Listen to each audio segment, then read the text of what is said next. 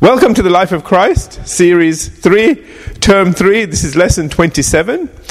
Uh, remember again, we began, excuse me, we just finished in Luke chapter 4. We need to go next to the Gospels of Matthew and Mark. And uh, this is where we encounter uh, the four of his first disciples. And, you know, they're just going about their normal life.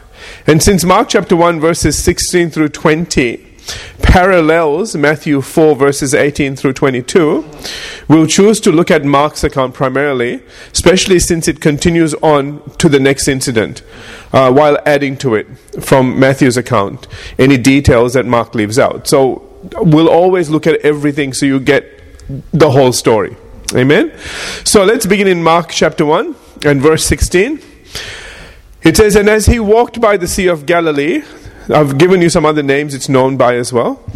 He saw Simon called Peter and Andrew, his brother, casting a net into the sea, for they were fishermen. Now, there are several things to be noted here. I know it doesn't look like there's anything to be noted here, but there's a few things we need to look at. First, Robert H. Mounce says that in the time of Christ, nine cities lined, lined its shores, and its waters were crowned with fishermen. All right, so this is the Sea of Galilee. All right, second, notice who God decided to build the foundations of his church with. People the world would have never thought to even consider. Amen? And in fact, the apostle Paul says in 1 Corinthians chapter 1, verses 26 and 27, he says, Not many of you were wise by human standards, not many were influential, not many were noble, or, excuse me, of noble birth. And notice, then he says in verse 27, we can say that about the disciples, can we? Uh, I think we can accurately uh, sort of apply that scripture to them. And so now we see verse 27 in, in I, I, believe, a better light when he says, But God has chosen, or but God chose the foolish things of the world to shame the wise. Now, they were not foolish in themselves, but to the world they were foolish. No, you know, I, I need to preach on this. Let me stop for a minute. It's very sad that the world sets certain standards and then everybody, those standards applied, standards are applied to everybody regardless. And, you know, we're only now finding out that people have about seven different levels upon which, you know, intelligence and all that should be, should be, um, uh, measured. And the schools only measure basically two of those. So think about this. Two of the strengths out of seven are only measured in schools, and then they tell you that you're not smart or you're really smart. What's interesting is that the measuring stick that the school the schools are measured by are devised by people who are actually good at those two things. Do you get it? A lot of textbooks in the past, not today, praise God, but a lot of textbooks in the past were lit, written by intellectuals for intellectuals, and the students suffered. You don't know what they were on about. And we need to understand something. You know, if we really measured people properly, can I say this? We would find that everybody is smart in some area. Everybody is. Amen? And you need to remember that. So, see, God then doesn't look at how the world measures things because the Creator looks at who He created and says, I know what you're really capable of. There's no such thing as a second rate creation. Every single one of you has been destined and designed to do something extraordinary. And that's the reason why we want to place ourselves in God's hands, not in educators' hands and in the world system, and be measured by them. Amen? Okay, enough preaching. Let's get back to this now. I hope that helps you. Because a lot of us live the rest of our life based on what teachers have told us and what the school told us. And then we aspire to whatever they said we should aspire to, not what God is saying to do. All right, so back to this. But God chose the foolish things of the world to shame the wise. Now, understand something. In order for them to be able to shame the wise, it means that what they were going to do was going to show the wise, in quotes, up for what they were doing. Amen. If you if you shame a wise person, it means that shame on you. you okay, you thought you were smart, but guess what? What I did was smarter. What I did was better. Amen. Okay? Now notice notice again, we are we are talking about the world against God. Uh, we're not talking about raw intelligence. We're talking about who the world considers wise and who God considers wise. And it's saying that a lot of what the world considers to be, you know, uh, you know, because it's just us today. Let me just go off track a little bit more. You know, I, have I've been I've been looking at. Um, I, I love science. I love maths. You know that, okay? Big shock to everybody.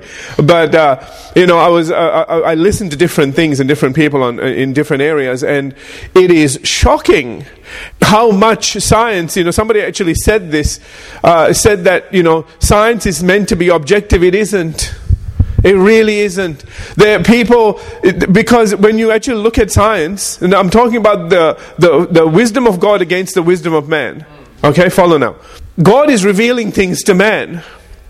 And it's very interesting how it, how many years, decades it took for something that the scientific world proved was right, but because the belief at the time was comfortable to those scientists that wanted to believe that, they didn't accept what was said. When that new information would explain a lot of the things in the Bible that scientists originally said, oh, that can't be true.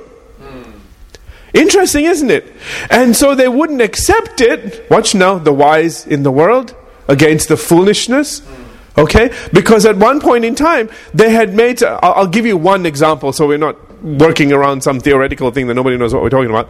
Yeah, just, just for example, the speed of light. Just for example. Somebody had, because they said, how can this planet be only like 10,000 or 6,000 or whatever years old? And, and the scientists are saying it's millions of years old. And you, they, one of the things they use is light. You know, the speed of light. And that if we're seeing galaxies that are so far away, there's no way that we could see them you know, if we're here and, you know, and, and, and light is traveling at a certain speed because science uh, accepted the fact that light was a constant. Now we find out it isn't. Light speed is slowing down. I'm just going to teach you this just for two seconds, okay? And when they trace it back to 10,000 years or 6 or 6 to 10,000 years ago, light speed was unbelievable. So isn't that interesting? That has now been proven by the way, because they've done experiments with clocks and everything else to show you that light speed isn't a constant. It's, it's not a constant. All right, it's just not. It's slowing down, by the way. Okay, but which is you know that's a thing in itself. But that would explain why we can see everything today, right? Without having to accept evolution and millions and millions of years, right? So here it is that God's wisdom once again, God has done something. As this individual said, were you there when He created things? Were you there to measure everything? You weren't there. So, how can you look at today and go, well, everything was the same back then? Who's to say? You weren't there. So, if we take the Bible for what it says to be true, let's start there and then try to work it out and see what doesn't work for us and what doesn't fit in with what God, the Creator, is saying. Interesting. That's why I said, you know, this the Bible isn't a non-scientific book. If we base our science on it, everything will work. I'll just say that move on now. All right, that'll do. So we can see, just from that, we can see how God has chosen what the world considers foolish, but others said, no, it isn't. And they were called foolish. Today, they are going and saying, you know, you guys were right, actually. Interesting, isn't it? So all the wisdom of the world at the time was wrong. And the people that were making these claims were foolish. Are you all with me now? You get this? Okay. So I want you to see that not just in terms of little fishermen. Okay? I want you to see that on a whole other level. So that's why it says here, but God chose the foolish things of the world, of the world, not of God, but of the world to shame the wise of the world. Okay. God chose the weak things of the world to shame the strong. Remember, the Apostle Paul said, When I am weak, the power of God is strong. Amen. In his commentary, R. Kent Hughes writes In a word, these fishermen were remarkably uh, provincial, even to the extent of having their own telltale accent. Then Christ came, and how their world changed. In place of Galilee came the world. John was to become bishop of Ephesus. Peter went to Rome. Andrew went as far as the borders of Russia. Their hearts were enlarged to take in the whole world. Their minds, once bound and committed to the smallest interest, now overflowed with deep thoughts. They became theologians, thinkers, sociologists, psychologists, and strategists, all because of the gospel. Awesome. Amen. And all of this because of what it goes on to say in Mark chapter 1, verse 17, which is then Jesus said to them, Follow me. He says, I will make you fishers or become fishers of men. All right, now this is almost identical to the parallel account in Matthew 4 19. All right, even though Mark gives you a little bit more detail. All right, now what's unusual about this verse is that in Judaism, it was the disciple who chose the rabbi as was the case of John and Andrew choosing to follow John the Baptist, until Jesus came along, and at which time they then chose to follow him instead. Now, here we see about something very unusual happening, and that is Jesus invites these men to follow him. We need to remember this incident when, when he says, You didn't choose me, I chose you. Okay? We need to be careful because a lot of people misapply that verse to say, well, no, no, no, you know, you don't get to choose uh, whether you're coming to God. He chooses whether you're coming or not. A predestination message can be preached from this, which, which messes everything up. You know, and people sort of have all kinds of problems with that, and uh, it's really sad. Uh, but let me just say this the only thing that determines whether you go to heaven or hell, you find Jesus telling. Can we always believe Jesus first? okay, are y'all with me? Okay, I, I love the Apostle Paul and everything, but you know, you have to take all of that in context of where he was and what he was talking about. All right, but Jesus makes it very clear, and we'll look at all of these things when, because it's the life of Jesus. Uh, uh, when we get to those chapters, when Jesus says these are the things that determine whether, whether you're going to heaven or hell, and the, people that helped him, and those people that did. Remember when he when they come and say, "But we did all these things in your name," and he says, "I never knew you." Remember that? Okay. So we'll look at all of that stuff. So we're going to find out what, you know, the criteria for heaven and hell is. And you know what? It isn't predetermined. You decide. Amen? So we'll dis- discuss that when we get to it. All right. So that, so in light of this, understand that this event actually happened. Jesus went and said, "Follow me." So in that in that case, it was him who picked. Okay? All right. And so that's the proper way to apply this.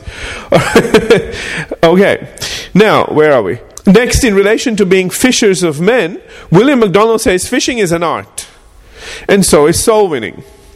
First, it requires patience. Often there are lonely hours of waiting. Okay. Second, it requires skill in the use of bait, lures, or nets. Okay, so number one, patience. Okay, takes time. You can't get him saved quickly. Okay, may take a long time for some people. Second thing is you do need some kind of bait. You need to lure them in. You need to find something that that that they're attracted to. Are you all with me? So you know, if things in your life are doing the exact opposite, change those things. If you if the person that you're trying to reach is important to you. Are you all here? Yeah. Then you have to make the decision, you know, uh, is their salvation or your quirks more important? I'm just saying. Okay? If it does, you know, if it's not, just be honest. All right, number three. I'm just being honest with you. You know, some people just don't want to give up their quirks for whatever. Okay, they say, let you know, Lord, send another laborer across their path because I just can't do that. Fair enough. Just know that and pray that. Okay, Amen. God wants everybody saved. All right, third, it requires discernment and common sense in going where the fish are running.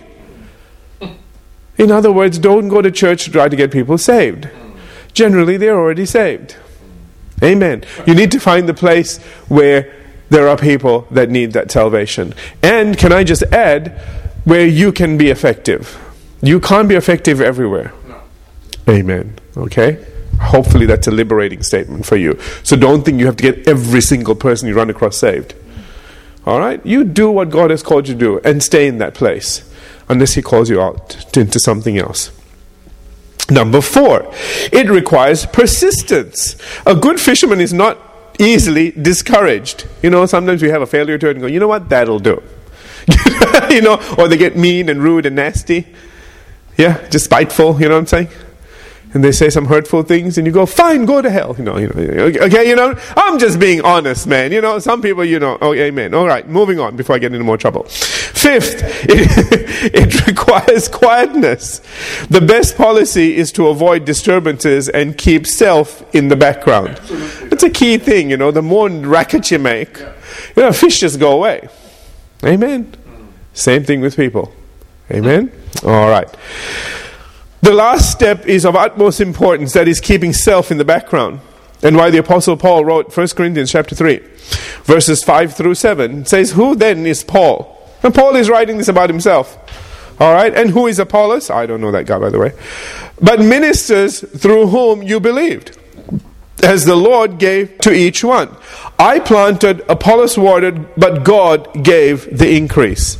Now, we need to understand there's something tremendous in this, in showing that we are to work as members of a team. Yep, okay? We're, we're, we are a team. We work together. We are the body of Christ. Amen? And so we need to understand that sometimes, you know, we might do something and we think, oh, the person didn't get saved. Hey, you've done your part. Let somebody else do their part. And don't get in their way. That's right. Hello. okay? And understand something. You know, you might do a lot of work and they might get him saved. Never mind. It is God who, who brings increase and you will be rewarded. See, whatever you sow, you reap. Okay? Understand something that's a heavenly principle. In that, if uh, let me just share this very quickly with you. If you spend 16 days ministering to someone, this collectively, okay? Somebody goes to somebody's meeting and in one day they get them saved no, understand something. They're not going to get the same reward you're going to get. Even though you go, oh, they got saved over there. You know, it might be years. Let's go. I spent 16 years, and in one day they get it. No, you'll be blessed for 16 years of sowing into their life. Mm, They'll get blessed for one day of getting them in. That's it. You need to understand this. You can't reap more than you sow. Get it? Okay. So be thrilled when they get saved. One less thing. You can move on to the next thing, knowing that your reward in heaven is not compromised and it's waiting there for you. All right. Verse 7, he says, So neither he who plants is anything, nor he who waters, but God who gives the increase. Amen? So we need to understand that at the end of the day, it's not all our personality and everything else it's God is the one that brings in the increase. That's why we need to understand that, you know, if it doesn't work, it doesn't, you know what? That's God's thing. You do your part and the rest is up to God. You can't make anybody get saved. Do you know that? Get that. Okay. Returning to Mark chapter 1, following Jesus' invitation to follow him, it goes on to say in verse 18 that they immediately left their nets and followed him. It's identical to Matthew 4:20 what it says, all right? So we'll just leave it at that. Now, this is the second time that Jesus has spoken to these men. Now, this is not the first time, this is the second time, okay? Some believe that these men may have returned to their fishing business following the arrest of John the Baptist, whom Andrew had been a follower of at, uh, of at one time. Remember that? Others believe that first uh, that the first time Jesus spoke to them was to salvation and this time to service. There's merit in both thoughts. All right, so uh, just to simplify all of that, in other words, they're saying, you know, that once Jesus called him the first time, some believe that, you know, they left him because of what happened to John the Baptist. All right, other people say, no, the first time he called them was for salvation, like he, he called them to get saved, so to speak. Second time was now come and do something with that salvation. You're, you all with me? All right. Now, even though that, uh, even though they do follow him here, perhaps in the capacity of service to the kingdom, they haven't yet made the decision to forsake all and follow him. That's still to come. So, understand something. It took three callings before these guys settled. Understand something. God doesn't expect you on the first, you know, on the first thing to come. Are y'all here? Okay, because sometimes you know people sort of there. See, there's an illustration in the Old Testament I think I don't know whether it was Elisha or Elijah, one of them anyway, who had sort of called someone, and you know the person said, "Well, I've got this and this to do," and they said, "You know what? In essence." That story sort of said, if you're going to do all of that, then do all of that. But you know, you're not ready for the kingdom. Okay? But if you're going to come, then come now, kind of thing. Okay? And people kind of follow that. Preachers like to use that to get help in the church. okay? All right? Because, you know, they're tired of waiting. So they just say, either do it now or forget about it.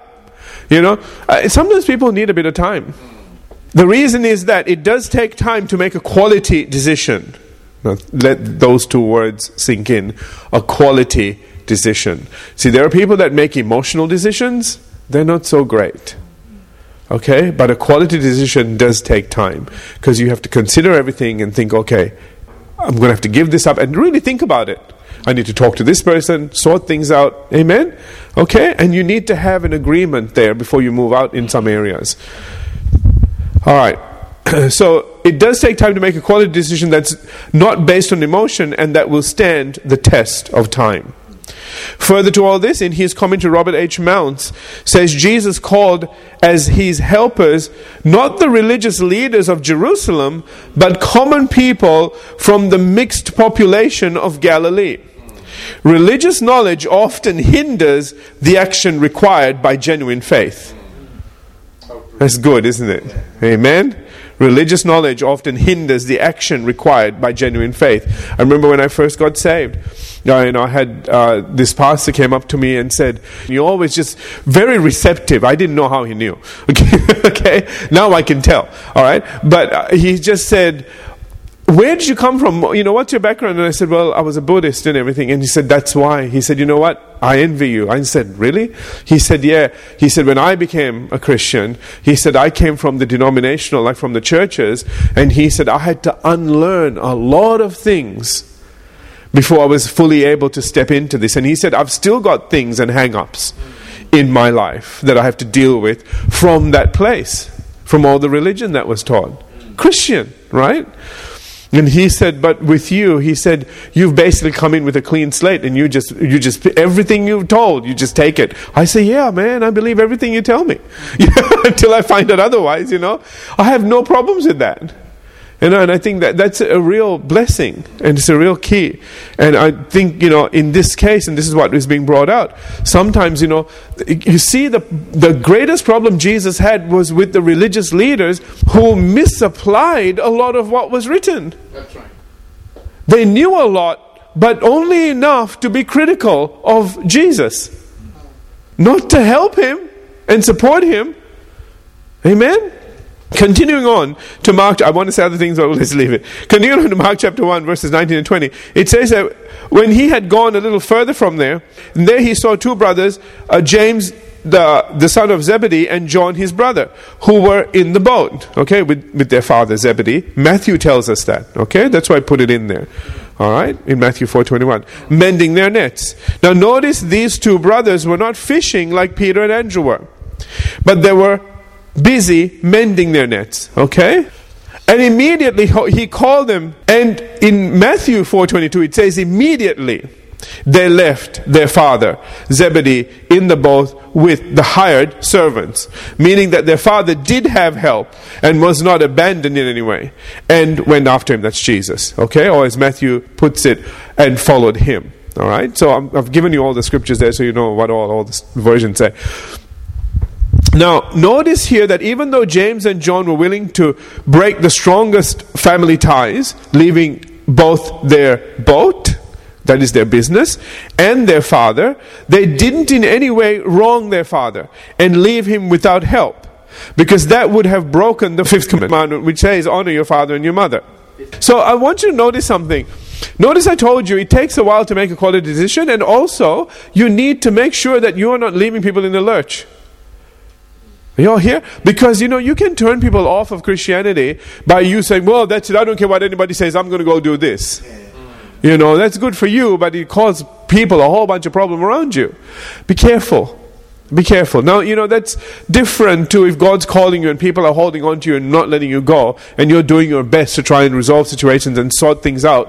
Do you know what I'm trying to say? Okay, and then there's just got, there's got to come a time where you go, you know what, that's it. I'm just going to have to go do what God asked me to do because, you know, I've done everything I can. But that's only after you've done everything you can. Amen. Okay, moving on. Now, even though these men follow Jesus here, they will still help their father with the business off and on until he is settled and they are ready to forsake all and follow the Lord permanently into ministry. That's brought out in Luke chapter 5, verse 11. Obviously, we'll see that when we get to it.